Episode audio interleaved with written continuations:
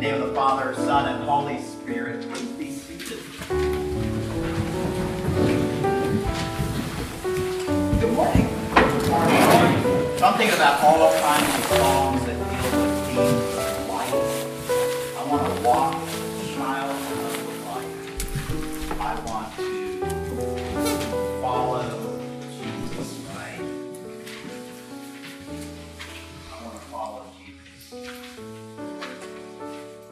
John's Gospel. We're not in John's Gospel, but I'll start with John's Gospel. I think it's okay for us sometimes to kind of dip into other Gospels to help illuminate the Gospel reading for the day. We're in the Gospel of Matthew, but John's Gospel starts by telling us that the light of God has come into the world. Right? The light has come into the world, and the darkness has not overcome. Great theological issues here of light represents God and and God's love and God's peace and God's healing, God's grace, God's mercy, God's goodness. All that is the light of the world, and that's all embodied in the mission and ministry of the person of Jesus, and he comes into the darkness of the world. And the darkness, as much as the darkness might try to fight against the light, the darkness cannot overcome it. Cannot overcome it. See, when Isaiah is speaking these words of God to the people who sit in the shadow of darkness and death, God is recognizing that there is darkness in the world. These people in Naphtali and Zebulun, those are, those are the northern tribes of, of the Israelite people.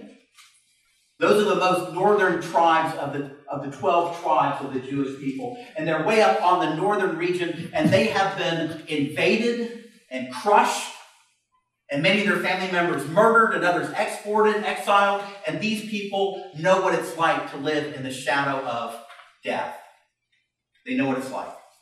These are people who are suffering under foreign oppression. The Assyrians have come in and have destroyed them as a people. And the people of Judah, where, where, where Isaiah is, he's a, he's a prophet in Jerusalem. He receives this word from God to help the people in Judah, but also it's a word to those people in Naphtali and Zebulun, to you who are suffering, to you who are suffering, to you who have experienced the worst that people can do to other people. To you, the light of Christ has come, the hope of God.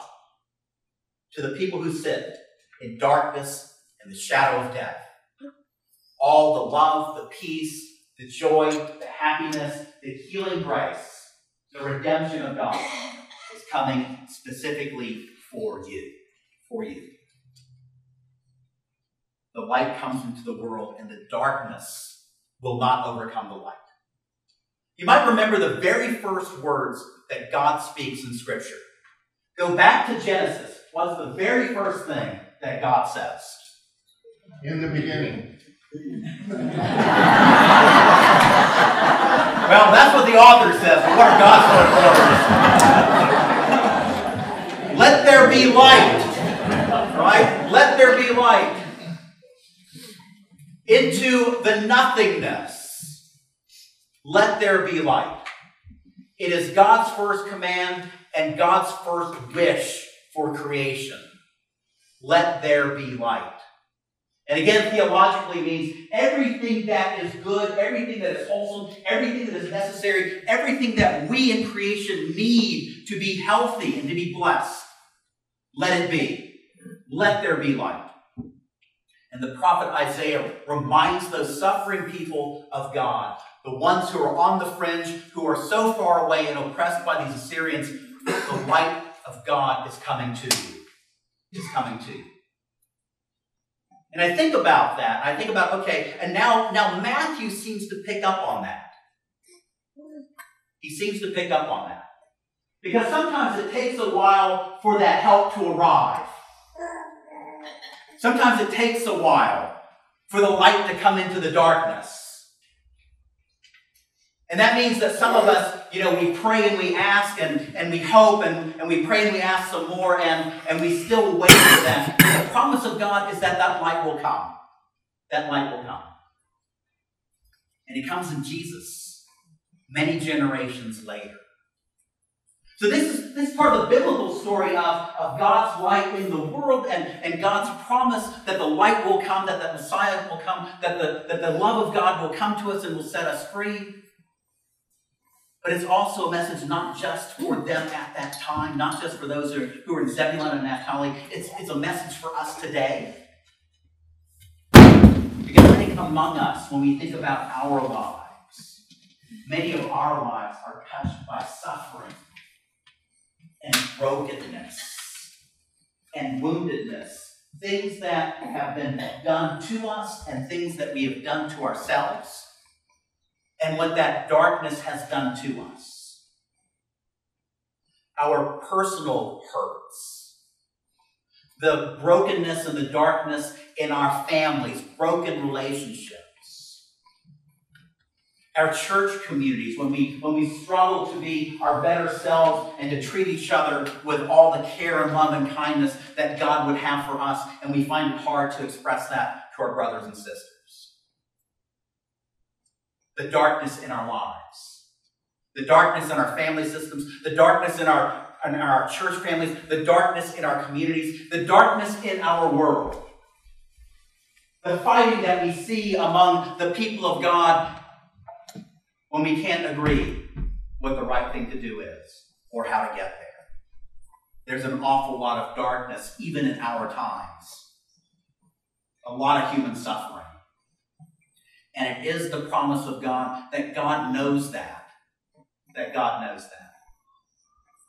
Years ago, um, there were these two um, younger people in this church in South Carolina. They had younger families, and for some reason, God decided to say, I want you two people to become priests in the church. And I, I got this story from the other person there. I was one of them. I got the story from the other person that, you know, when, when they announced to the parish we had, we had done all the things we had to do, and we finally got approved by the diocese. We're going to head off to seminary. They're going to uproot us from South Carolina and send us to the wilderness of Wisconsin. Thank you. it was a lovely frozen tundra.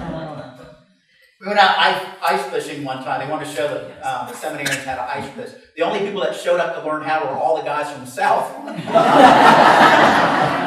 guys from the north knew better. yeah.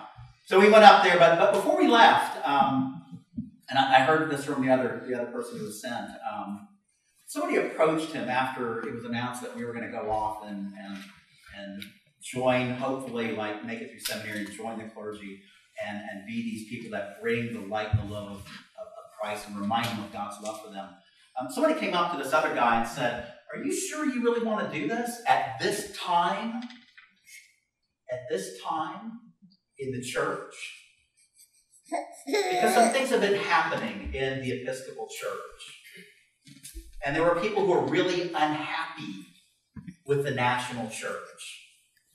And if you were in South Carolina you would know that the people of the Diocese of South Carolina were not just unhappy, they were downright angry with the direction of the national church and the national church leadership.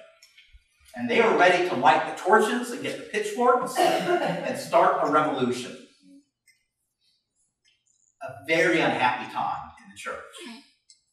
And so I think this parishioner kind of recognizing that this is not maybe the best time to go into ministry with all this kind of unrest and and all this that's happening in the church and, and all the things that they think are wrong with the national church. You really want to do this at this time? Maybe you want to wait for a better, more peaceful time to kind of say, Yes, Lord, send me. Or to become a follower, you know, like, well, I'm still mending my nets over here. Maybe I'll, we just had a good haul of fish. Come and follow me. Well, maybe in a minute, right? Maybe next year. Come check again. So he heard that from a parishioner, and, and then thankfully there was a, a senior priest, a retired clergy person, who had been in the trenches of the church for many decades and had seen and heard almost everything you can see here. And thankfully, he had overheard what this person was saying, kind of cautioning this young. Maybe you don't want to do this. Maybe you don't want to be a follower now. Wait until it's smoother sailing and smoother seas. And, and uh, that, that senior priest pulled him aside and said, don't listen to that person. The church has always been like this. The church has always been a broken institution. It's always been one where we argue with each other and we disagree, and sometimes we divide ourselves. This is the darkness that's in the church. This is. And I look at that and I think, well, according to the scriptures, that's exactly the time to say yes. That's exactly the time. When it's dark and things are bad, that's exactly the time that you say, Yes, Lord, I will follow you. Let's do it now. Now is the right time. Now is the right time. You see, Jesus knows about the darkness. He knows about the darkness.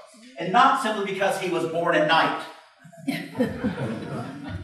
Started thinking about that, about that thing about the star in the sky that, that kind of, you know, shines down and leads them the way. I, I think the light went the other way.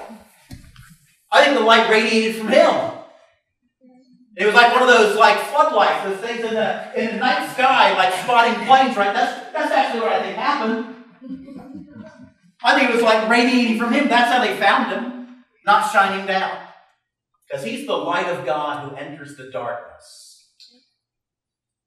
And you might remember what happened after he was born, when Herod found out there was a rival king. He sought to kill him. As an infant, Jesus and his family become refugees, running away from a violent king. And thousands of innocent children are slaughtered. And I wonder if Jesus knew about that as he was growing up. The very violent circumstances of his birth. He knows about the darkness. Right before this story that we hear about him kind of going to the Galilee of the Gentiles, the text tells us about his time in the wilderness, his testing in the wilderness. He's faced evil face to face. He knows the worst, and He knows the source of that darkness. And the darkness has not overcome it. Mm. He knows the darkness because this story tells us that his cousin John has been arrested. Mm-hmm. He's been imprisoned. See, John criticized Herod's marriage. And if you're going to get yourself put in prison and beheaded for criticizing somebody's marriage, what do you think Herod's going to do when you announce a whole new kingdom? Right? What do you think is going to happen there? See, because every time that light shows up, the darkness responds and tries to kill it. There's always that negative response. Whenever you see people trying to do things for peace and justice in the world, there's always some counter to that that tries to snuff that out. And the light shines in the darkness, and the darkness will never overcome it. Never. The darkness thought that it could kill Jesus. And Jesus was in that tomb for three days in the darkness. And the, the story tells us that when Jesus was on the cross, the clouds gathered right? And it was dark and it was thundering, and the, and the darkness thought that it had defeated the light, and, and, and, and Christ goes into the tomb. And then three days later, I imagine that Easter morning was bright and beautiful. And the tomb was empty. Because the light shines in the darkness, and the darkness will never, never overcome. And so, Jesus, in fulfillment of, of Isaiah's words, Jesus knows that at this time of incredible darkness, that the right thing for him to do is to take that light that he is and all that he brings, all the healing and love, compassion, mercy, it's to take all that and to go right into the darkness with it. So he goes to the right place Zebulon and Naphtali. To those people that are living in the shadow of death and it's right there that he calls people to follow him. Join me. Join me. And it says that's where he starts his ministry. He starts showing what that light is all about. Preaching the good news of God's kingdom, that God's kingdom has come, that there is a new way, a new way, and a new life. Curing all their sicknesses and diseases. Right in the middle of that darkness. darkness, right in the middle. That's where he is. And he says to us, Come and follow. Come and follow. Come be with me and share in this work. And so, whenever it's dark in our lives or in the lives of our family members, whenever there's that darkness, whenever, whenever that starts closing in on us and wants to destroy us and make us not be the better angels we should be, that's exactly when we need that light of Christ. Right in that moment. That is the right time to do it. You know, the book Revelation, that strange book that closes out Scripture, with all those weird images and, and all that kind of cryptic stuff and different ways of reading that and understanding what it is, Jesus is the Lamb that is the light of the city of God.